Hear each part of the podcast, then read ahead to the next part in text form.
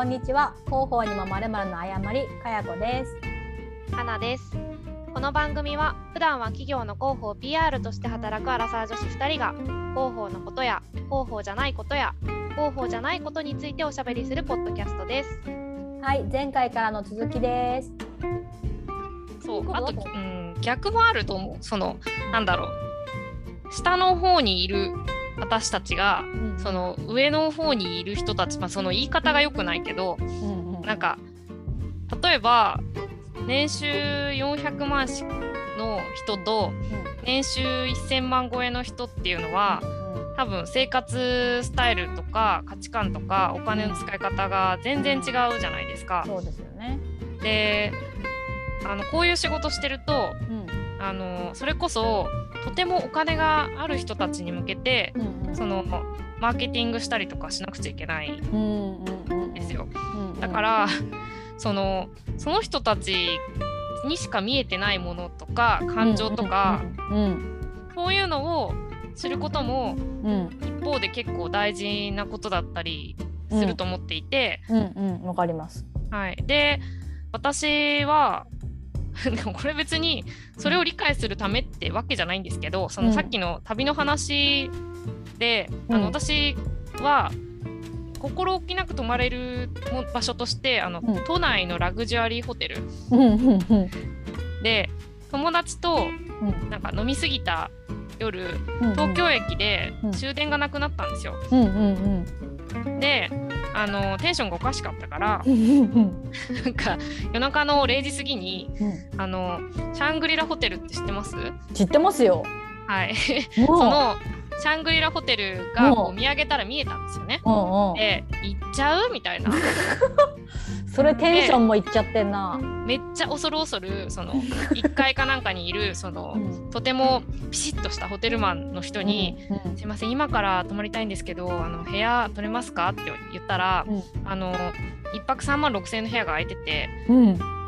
で「行っちゃう?」って言って泊まったんですよ。で行っちゃったな。もうなんて言うんだろうな。夜景がめっちゃ綺麗でそこでそのまたワイン買ってってそのうわその夜景を見ながらあの ワイン飲んだんですよ。ながらこうやってワイン揺らすやつですねそうそうそうそう。そう。これあれじゃんみたいなその感じ？で 超感動してあこういう世界線あるのかってそれこそ思ったんですよね。で以来なんかあこういうのも知るのもなんかこう大人になるために悪いことじゃないなと思って、あの年に1回、うん、あの自分たちが仕事を頑張ったご褒美に、うんうん、その時々ラグジュアリーホテルに泊まりに行くようになったんですよ。へえいいですねすごい。そう。でパレスホテルとかおいいですね。なんだっけな。結構いろんなグランドハイアットとか、うんうんうん、アンダース東京とか、うんうん、そういう都内のラグジュアリーホテルの、うん、まあ、ちょっといい部屋を取って、うんうんうんうん、ちょっとエステとか行ってみたりあのいいなモーニングビュッフェを楽しんだりとか、うんうん、あのそういう時間を楽しむことによってこうサービスをされる側の気持ちとか、うんうん。うん、それを体験しないとわからないそのホスピタリティの大事さみたいなことを、あのまあ、めちゃくちゃ自分たち楽しみながら、あの結構考えてそれが結構自分の糧になってる部分もあるなと思って、まあ、それはそれでそのそっちに思いを寄せられるかどうかっていうのも結構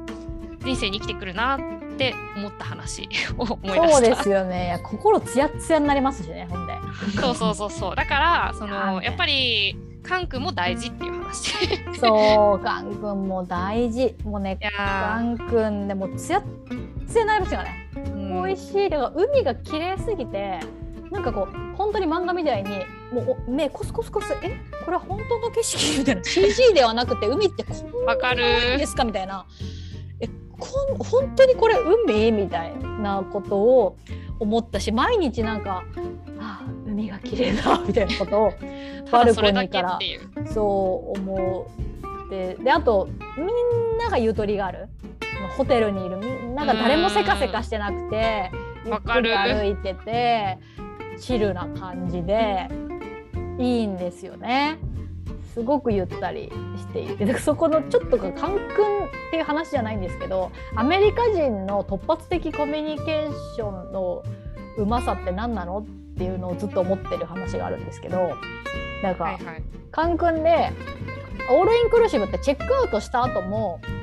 本当にホテル離れるまでチェックアウトしてでも飲み食べ放題なんですよ。でだからもう娘と夫はプールで遊んでてもらって私が全部荷物片付けてチェックアウトしといてで荷物預けてまたプールに行くわっていう風に言っててで全部荷物持ってで1人でこうガラガラガラって言ってエレベーター乗ったんですよ。そしたらもうおじさんが入ってきてでもおじさんと一緒にエレベーターをウィーンって乗ってたらなんか突然「Going home」はって言われて。はみたいな。家帰んの？みたいな。言われて突然何みたいな。まあこういうことアメリカではよくあるけど。えそれは何？スタッフとかじゃなくて？でも知らないおじさんですよ。知らないおじさんか。突然の客ですよ。客のおじさん。でまあ、とはいえやっぱ見た目がね100%アジア人だからそのアメリカ人同士ほどその突発的コミュニケーションを周りで発生してるほど発生しないんですけどでもこの狭い空間だからちょっと気まずいわけですね。2人でウィーンってなってて。でそれで言われて「ああ」みたいな「あそうそうそう帰るんだよ」みたいな。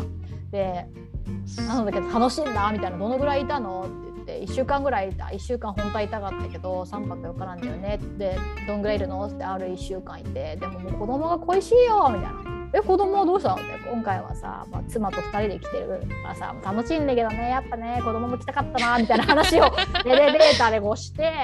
でウィーンって開いて「まあ、じゃあ楽しんで」っつって「気をつけて帰ってね」とか言って去っていくんですけどすごい何これ？みたいな。なんか英会話集とかに出てくる会話みたい。なんかいやまず日本で「あもう帰るんですか?」とか絶対に言わないじゃないですかホテルで知らない人に。帰るしみたいな荷物持ってて そこから会話をこの12分ですよねエレベーター乗ってる楽しもうみたいな心意気ないじゃないですか。うん、いやリスペクトするわそういうコミュ力。はあ、アメリカ人がね標準装備されてるんですよ。いやでもかやこさんって割とその得意な方ですよね。そういう突発的なコミュニケーション。そう。あのね日本人でも結構上位スーパーに入ると思うんですよ、うん、コミュニケーションの得意さ。その知らない人私もそう思う。みたいな。いやそれがね全然太刀打ちできないんですよ。なんか太刀打ちできない。ってなる。話し込むとかなったらいいんですよ。だけどやっぱ突発的にコミュニケーションほんと1分で終わるみたいなやつ、うん、通りすがりに話しかけられたりとかなんかするやつにななんて返すのみたいな。わかる私はいつでもそうだけどかやこさんは割とそういうの得意そうだからそれでもなお戸惑わせるほどの突発さを見せてくるってことですね。本当に本当にあの予想もしない方向から球が来るんでだから娘とカートに乗って買い物してたらあそうこれ昨日か。昨日スーパーで買い物して突然おじいちゃんとおばあちゃんが「どっちがマスターなんだい?」って言ってきて。どういう話？どういう話ってないでしょ？どういう話ってないでしょ、はい、それがね娘が乗ってたカートが普通のショッピングカートではなく子供フレンドリーなスーパーなんで、はい、ちょっとねこう車の運転席みたいになってるんです子供が座るところ前向いて座れて子供が。でこうねホイールがついてるんですよ。運転の。はいはいはいはい、でそこに乗ってこう子供は運転してる気分楽しめるっていうすごくねファミリーフレンドリーなカートがあって、うんうんうん、でそれを彼女がこうクーってやりながら私がこうやってたらどっちがマスターなんだい？もちろん彼女だろ？みたいな感じで話しかけてきたんですよ。でクールな会話？じゃ当たり前じゃないか彼女はクイーンだよみたいなことを私は返してるわけです。よなちょっと慣れてきて返せてるわかそうギリ返せてるけどでもそういうことをいきなりやってきたり彼女本当に美しいわねって娘のこと褒めてくれるのいきなり言われたりとかするから「Thank you」以外なんて言っていいの。みたいな褒めてくれる、うん、かんないありがとうって言ってるけどアメリカ人は同じ moment でも絶対そこから返すんですよ。でそれを見てるからそうだよ彼女はだってクイーンだものっていうのはそこからの私の学びなんですよ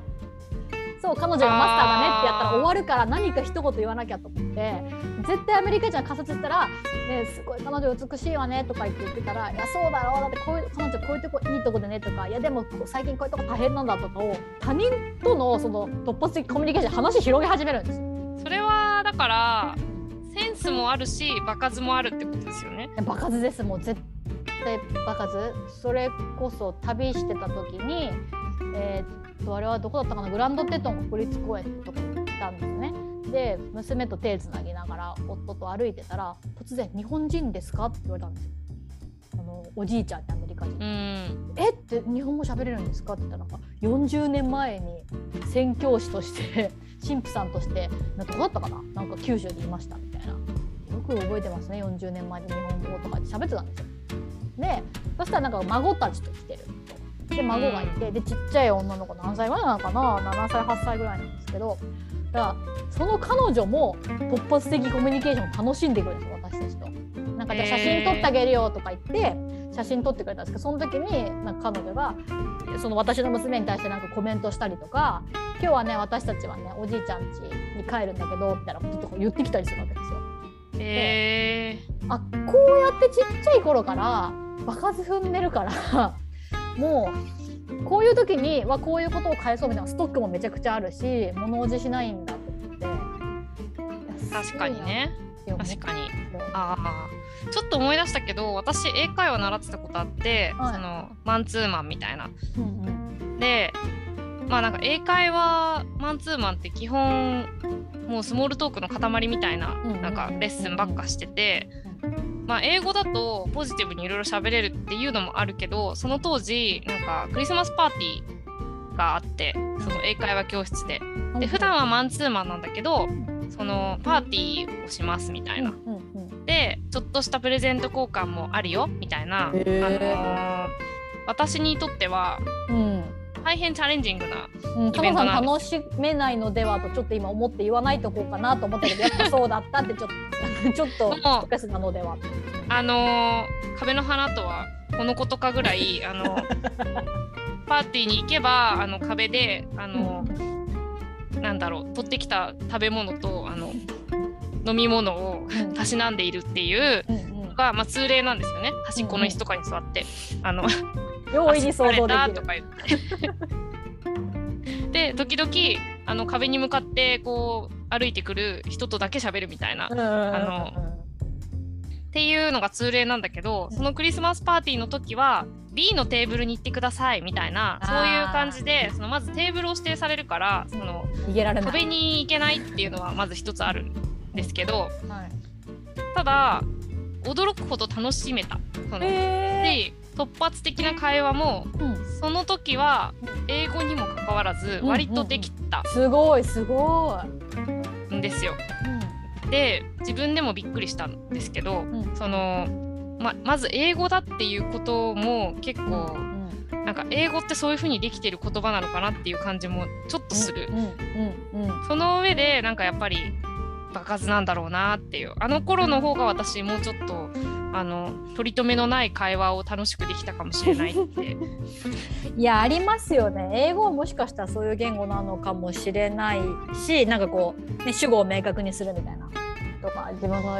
主張をしがちみたいなのもあるし、うん、私多分卒論でいや正確な内容忘れたけど卒論を書く過程で調べた時にやっぱ言語学習する時に人格がどうなるかみたいな。やったんですね、うん、要は英語を学ぶ時にはもう違う自分に完全になりきって英語の時はすこぶる明るく自己主張激しめに、の人格になるみたいな言語に引っ張られるってあるじゃないですか。あるあるあるあるある。でその人のアイデンティティっていうのはどうなるのかみたいな話とか英語の時は英語の人格になるべきみたいなことを提唱してるその英語学習のなんかなんていうの？推進者みたいな人いるんですよ。はい、だから英語を話すキャラクターみたいなのはなりやすいのかもしれないですね。そう、うん、そうその英会話の話もう一個あって、うん、その英会話と言いつつ要は毎週仕事とか趣味とかについて話さなくちゃいけないんですよね。うんうん、であの冒頭必ずまず「何してた?」とか聞かれるじゃないですか。聞かれますね。だから何してたって言いたいって思うわけですよ。確かに今週も仕事で終わりました以上って言いたくない。なんかただ起きて仕事行って帰ってきて寝てただけみたいな毎週言ってたら英会話の練習にならないじゃないですか。確かにずっと同じこと報告みたいな。そうだからあのなんかやるんですよねまず。だから行動的になるんですよ。めっちゃいいめっちゃいいじゃないですか。そういう効果もあってあともう一個そのあなたは好きですか？みたいな質問が多いんですよね。はあ、何々が好きですか？みたいな。そうそう。でイエス or no みたいな。うんうん、で、えーと、その中であなたは自分の仕事が好きですか？って聞かれたんですよ。うんうん、まあ、よくある質問なのかもしれないんですけど、うん、結構ハッとしたんですよ。あの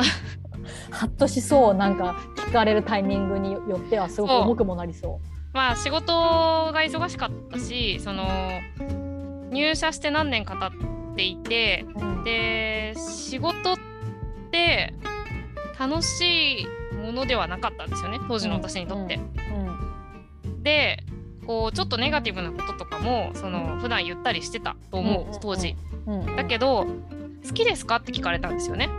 で日本で暮らしてて、うん、今の仕事好きとか聞かれることあんまない確かにない。ない確かにない、うん、友達でもあんま好きかどうか聞かないですよね、うん。まあ、楽しいとかは聞くかもしれない、そうそうそう。最近どう？みたいな、うん、でも好きってあんまないじゃないですか、うん、ない。確かに言われてみれば。でも私その時イエスって言ったんですよ、うんあの好きか嫌いかで問われたら私仕事好きだなと思って、うんうん、好きって答えるじゃないですか、うん、そうするとどういうところが好きって聞かれるんですよ。うん確かに確かに。もっと喋らないといけないからね。そう。で。結局なんかなぜ好きなのかについて話すことになるわけですよ。で話してるうちにその自分が何を好きでこの仕事を選んだのかとか、うん、そのハッピーな瞬間ってどこにあるのかみたいなことを、うん、その言語化して話すことになってしまったわけですよ、うん、私は図らずも英語で、日本語で話したこともないのにそんなこと。な話してるな、そうで私はそれを話してるうちにあの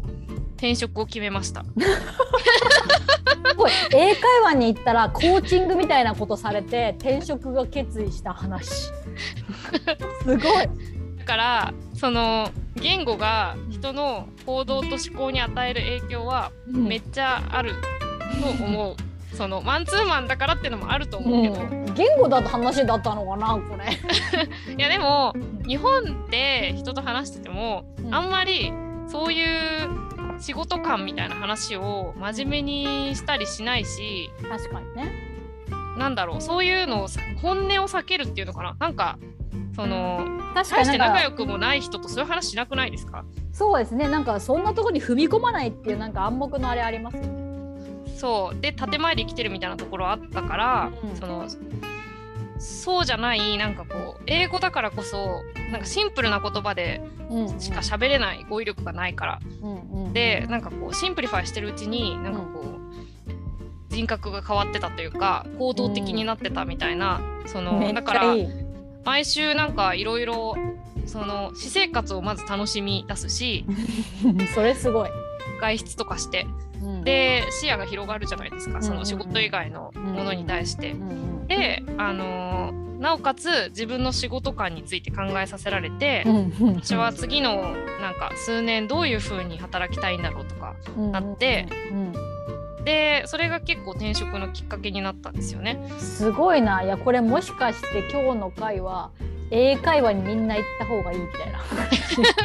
最後のオチが。英会話に行くとちょっと人生変わってくるあの旅の誤りの話したかったのになんかあれですね。あの、うん、旅の誤りから英会話の誤りに。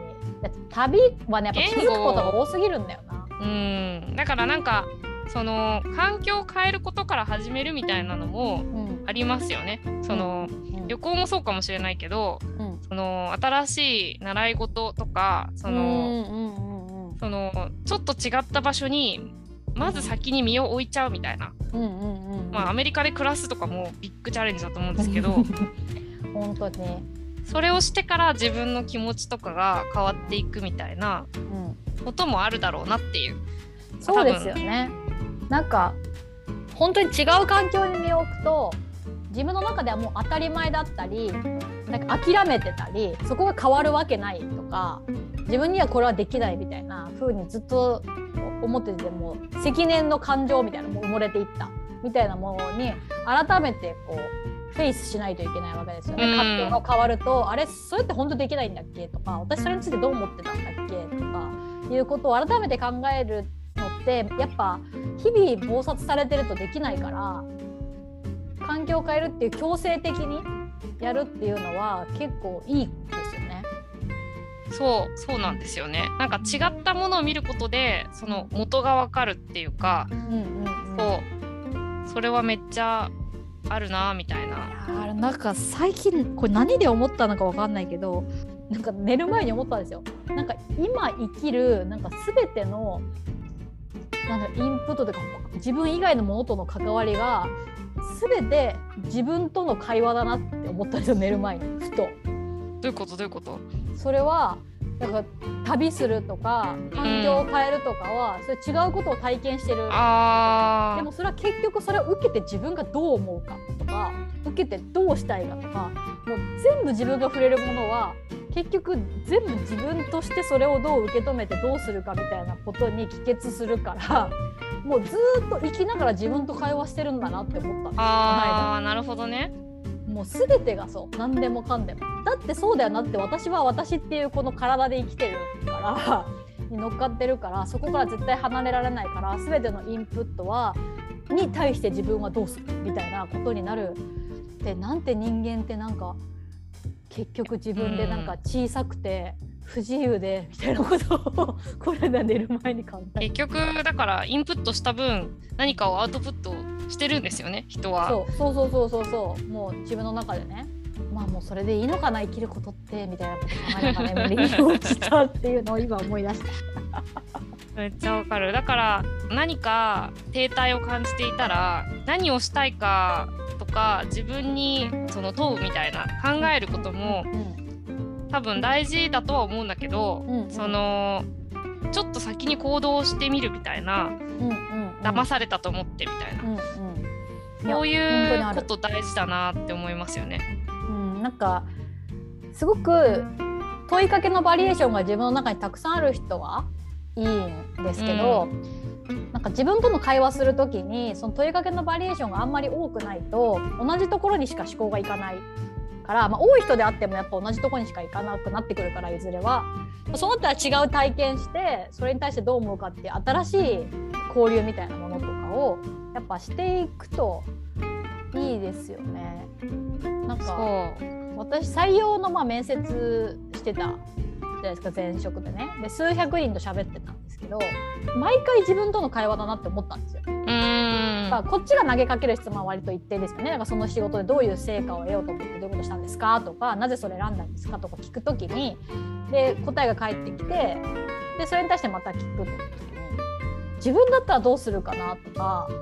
なんかなぜその仕事を選んだんですかってその人の回答を聞いて私はなぜこの仕事を選んでるんだろうとかを考えるわけですよね。とか なんか向こうからも質問されたりするわけですよねそのその時いた会社について。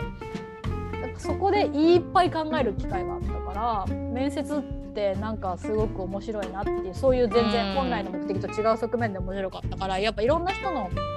話聞くのいいしその時なんか自分で思いついた言葉ですごく気に入ってる言葉があるんですけどぱ人間は自分の人生しか生きられないから、うんうんうんうん、やっぱいろんな人と会っていろんな人の人生本でもいいし映画でもいいしいろんな人生とか感情とか考え方をやっぱ知っていくとすごい広がりがあるからやっぱいいですよね新しいものに出会っていくっていうのは。なんだっけ？愚者は。ああググロあそうあった。愚者は経験に学び賢者は歴史に学ぶと。そうそうそうそう、うん、私これ結構これの言葉の捉え方ってなんか人によって違うんですけどそのちょっとその今の話とずれるかもしれないんですけど、その経験したことの中でそのどうせ無理だって決めつけちゃうことって結構私人生の中で多くて、その2回ぐらいダメだともうダメなんじゃないかとか。例えば、うん、どうせ私は部屋をきれいにする人にはなれないとか、思い込んでたんですよね。うんうんうん、本当にそうなのみたいな気持ちをその、持てずにいたんですけど、そのこの言葉を聞いた時にその本当にそうなんだろうかと思って、そのそうじゃない人の話とかをいっぱい見たんですよ。うん、すごいなでまあだからその頃にもうなんか恥ずかしいんですけどあの、こんまりさんの本読んだんですよ。うん、恥ずかしくないですよ。そのときめくかときめかないかでももう選んでいきましょう。何言ってるんですか恥ずかしい、ね。あの部屋を片付けることは、なんかどう生きるかを考えることだみたいに書いてあってそうです私もその本読みましたよ。あれお片付けの話じゃないですよね。人生めちゃくちゃ感動したんですよ、うん、なんか、人生片付けなきゃと思ったんですよ。そう。選んでいかないときめくものだけで生きていかないと。そう。それでこう取り組んだ結果多分昔よりは全然片付けれる人になれたんですよ、うんうんうんうん、でできないと思ってたことが、できなくなかったみたいな、うん。うん、その、うん、ことになって、うんなんか自分とは違った視点とか体験とかをまあ知ることによって自分の経験も広げていけるというか、うんうん、未来に向かってその、うん、経験の中だけでしか考えられない狭い視野を広げていけるもんなんだなっていう、まあ、その経験が結構私にとっては劇的な出来事だったんですよね。だから同じようにトラップしてる人いると思います。自分はこれできないってそうそうそう。それも多分いろいろ行動して経験しに行ったり人と話したりみたいな、うん、開いた状態でね人とそういう風に接していったりすることによってこう、うん、違った気づきがまたできてきたりするんじゃないかなみたいなこともちょっと思ったり。うんマさんすごいなそこでなんか本当にそうなのかって言ってインプットしに行くところがさすがだな。いやでも人生追い詰められてたんですよその頃は。多分。もうやるしかないみたいな。なんか、まあ、落ちるとこまで落ちて、うん、このままじゃ嫌だみたいな気持ちになった時に、うん、なんか自己肯定感高めたいと思ったんですよね、うんうんうん、で何をしたら自分がもっと変われるだろうみたいな時にやっぱコンプレックスだったことをやっぱ一個克服すべきなんじゃないかみたいな。うんうんうんうん、で、まあ、その中の一つがその片付けるのが苦手っていうことだったんですよね。うんうんうんうん、で一回やってみたらその後やっぱり生活が変わったんであと他のことに対してもそんなことないなって思えるようになったんでそのできないと決めつけてはいけないっていう。うんうんうんうん。だから小さいけれども大きい体験だったっていう。なんとアームストロングの一歩のようにそうなんですよ。小さな一歩が。小さな一歩だが。私の人生にとっては。大いなる一歩だった大いなる一歩だったですね。でも聞きながらなんか自分もそういうこといっぱいしてんだなって思いましたね。いやこれどうせできないしみたいな。もう花から諦めちゃって。なんか人生ね30年ちょっと生きたらいっぱいケーススタディ積んでるくてなんか器用に立ち回ってうまくいけるみたいなことだけうまくなったけど、なんかそれは結局自分の可能性狭めてやれてやったらもっとハッピーになれるようなことに踏み込んでないっていうのあるかもな。なんか植物育てられないとか。あそれそれ。もう本当にもある。絶対無理だと思ってるけど育てたいからやってみようかな。しそが食べたいんですよね。しそが食べて。できるでしょう。やしそ一回それ育てたんですよ一回ね。でなんかどのホームページ見てもみんなしそなんて植え取り生えるみたいなしそに工夫必要なしみたいな書いてあるのにもううちのしそ全然育たなくてびっくり。でもね私も同じこと考えててその植物が育てられないみたいな、あのー、ありますよね。そう。でなんかずっと思ってたんだけどそのコロナで在宅勤務が長くなって、なんか家の中に命を求め始めたんですよね。言い方が重い。うん、であのなんか植物を枯らすくらいだったらその、うん、家に置きたくないって思うし切り花とかも苦手だったんですけど、うん、そのなんか置きたいと思って、うんうん、あの多肉植物を1個友達に株分けしてもらって素敵。今育ててる子がいるんですけど、うん、あのもう超簡単。もう家に置いて2週間に1回水あげるだけっていうあの多肉は確かにあの最初の一歩としてすごい良さそう。そうでも昔サボテンからしたことあるからその強い強い強い。サボテンから育ち枯れてる土地にの生き物なのに。なんか だからまあ多分水あげすぎだったんですけど逆にね、ね、そう。だけどそれがトラウマで私には植物を育てられないって思ってたんですよ。だけど本当にそうなのってまた思って。いいですね。でもすごく思ったんですけどこれはなんか私早川さんとの差としても思うんですけどその、うん、なんだろう行動量がちっちゃいから、うん、そのちっちゃいあのハオルチア・オブ・トゥーサっていうその多肉植物を1個買ってきて、うん、であのもうもうすぐ1年になるかな。えすごい。最初の数ヶ月とかちょっとなんか茶色くなってきたりして、うん、えこれ大丈夫かな？みたいな。で株分けしてくれた友達に写真撮って送ってねこれ大丈夫かな？みたいな とかやってて、うんうん、でも枯れずにずっと育ててたらそのちょっと中身が緑っぽくなってきてなんか冬にちょっと元気になったんですよ。で私はそのちっちゃい変化にすごい感動してあのよかったな私でも育てられる植物があったっていうことにまず気づくっていう1年過ごしたんですけど、素晴らしい。その私の友達の海外旅行めっちゃ行ったりしてる行動量の多い友達はあの庭を緑化しようと思ってあの、ホームセンターでベランダに置ける植物をいっぱい買ってきて、うんうん、で一面なんか思いっきり緑にして、うん、で数ヶ月で枯らしたんですよ。でまた買ってきたんですよ。なんかこの前はあれがいけなかったのかなとかいう感じででまた数ヶ月で枯らしたんですよ。でまた買ってきたんですよ。経験にも学ばないというケースの話聞いてますよいや違う違う。であの違うんですよ。で3ヶ月数ヶ月経っていや、うん、やっぱりあの本当に大丈夫にするためにはみたいな感じで、うん、またあのまた買ってきてるんですよ。うん、で、同じ私が多肉植物1個引き取ってきてあの、茶色か緑かみたいなことで、あの一喜一憂してる間に、あのその子は2回失敗をしてるんですよ。で、その分学んでるんですよ。なるほどね。私はその行動量の差に衝撃を受けるというか、やっぱり経験値が全然違うだろうなと思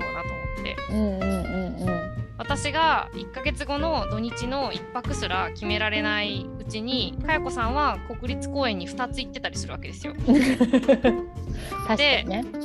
そうそう。で1年間でやっと1回、うん、あのちょっと遠出してあの、うん、ウキウキって言って帰ってきてる間に、うん、多分もう5回はあの国境を越えてたりするわけですよ。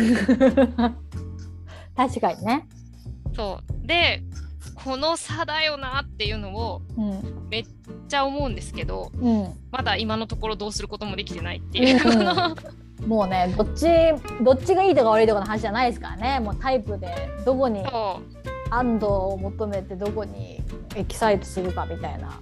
そうめっちゃエキサイトしてんですけどねそのちっちゃいことに。そうそうそうだからいいですよねそれ。とかできることだから。私だって多肉植物のこと絶対存在忘れますから。あもらったんだっけみたいな。あいつは今どこにいるんだっけ？ここにさみたいなこととかになるからやっぱりちょっと。なんかもうちょっとバーンバーンってしないと継続がねちょっと苦手なんで定期的にイベントをね起こしていって強制的になんかこう違う環境に行って何か気づけるみたいな、ね、家にある卵全部味玉にするみたいな。わあ私のツイート目ですね。びっくりしちゃう。びっくりしちゃって。いやその行動力はすごいなと思ってやっぱエネルギー詰まってるわと思って見てました。でも腹立ってその体重計乗って体重計をアプリ起動したら連動してなんか筋肉量がなんか同じぐらいの年齢とか身長の人と比べてどうみたいなのが全然出てきてまず筋肉量がギリギリセーフまあ危ないみたいなでタンパク質が不足していますって書いてあって なんか卵大豆なんか肉などを食べましょうって書いてあって不足してるだと思ってその毎日納豆食べてなんか豆腐も卵も食べてるしお肉も食べてるんですよいやそんなはずないですよ。だから多分体重計の間違いだと思いますけどね。でもなんかもう無性に腹立って何をと思ったんですよなんかこので不足して私はどうすりゃいいんじゃと思ってそのままパーってキッチン行ってパカって卵あげたら10個いやすごいその。全部ぶち込んで。で味玉にしたってこともすっかり忘れるっていうね次の日。で卵大好きだから今今夜じゃない今日はカルボナーラにしようって思ったら。えなんか一個も卵ないんだけど。え？え全部味玉。あ昨日やったわ。みたいな。やりすぎだろうと思って10個も味玉いる？みたいな。いやもうね行動量がすごいんですよね。だから突発的な。まさかですよね。10個か。みたいな。でも腹立ったんで、ね、じゃあもう全部味玉にしてもうスナックかのように1日2個でも3個でも食ってやれよみたいな気分になってこうすらタンパク質も不足なんて言わせねえぞらみたいないや最高ですよね。やってでもだから毎日2つずつぐらい食べてるけど昨日も不足してる？今日不足してるって言われてふっと割に変えましたね。これは君の問題かもしれないねみたいなこう体重計が。うん。私もそう思う、うん、私結構タンパク質取ってるからね一食多分卵1個となんかちょびっとタンパク質取ればもうマックスなんですよ。多分日本人の体としては。あのそんなに運動してない人はですよ、うん、そんなに運動してない人です。その量を3回やればあの基本タンパク質足りるはずだからそのじゃあ絶対トゥーマッチなんですか？肉も食べてればとか魚とか食べてるようであれば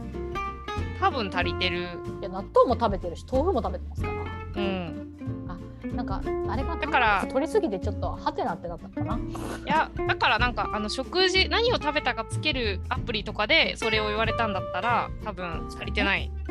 けど体重計はちょっと君大丈夫？っていう話かもしれない。やっぱタニタじゃないからかな。アメリカのやつだから。